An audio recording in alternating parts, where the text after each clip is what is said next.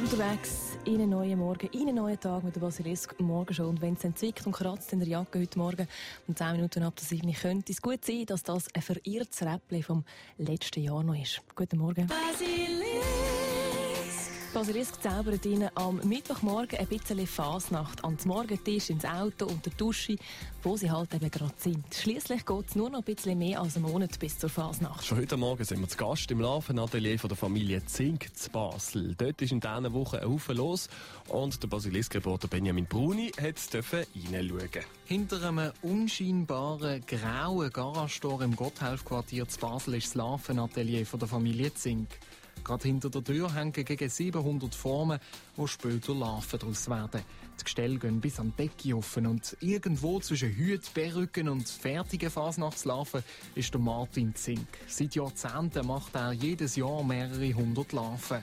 Gerade in diesen Tagen ist es besonders streng. Wir sind weiter am Arbeiten und dann kann es auch vorkommen, dass man ganz kurzfristig kommt und sagt, ja, aufs Scharijahr ja drin und so, wir noch 50 Larven haben. Haben wir das Jahr gehabt, haben es zum Glück nicht müssen machen, aber man hat das natürlich gemacht, aber das hat schon einen sehr grossen Stress bedeutet. Ein Haufen zu tun haben der Larvenkünstler und seine fünf Mitarbeiter aber auch so.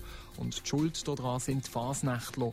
Obwohl der Termin für die Fasnacht schon lange im Kalender eingetragen ist, die Larven bestellen sie alles wie später. Und das ist ein großes Problem, weil das Volumen, das Auftragsvolumen brauchen wir einen Weg, um die Infrastruktur zu zahlen. Wir haben acht Monate Flauten und vier Monate arbeiten wir. Und da muss alles reinkommen. Und je später das, das wird, umso äh, problematischer wird es, weil wir einfach mehr Personal brauchen, um das Ganze durchzubekommen. Das heisst, geht dann, was reinkommt, auch gerade wieder raus, dann Kosten nicht. Das ist ein Problem. Erklären kann sich der Larvenkünstler das nur mit dem Wandel von der Gesellschaft.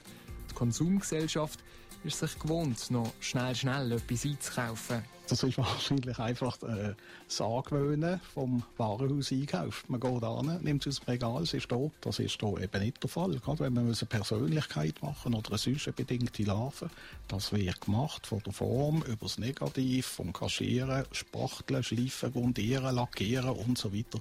Das sind x, x Arbeitsgänge dazwischen, müssen es immer wieder trocknen. Das kann man nicht anzaubern, das ist ganz viel Arbeit. Die Freude an seiner Arbeit lässt sich der Larvenkünstler aber auch wegen dem nicht nehmen.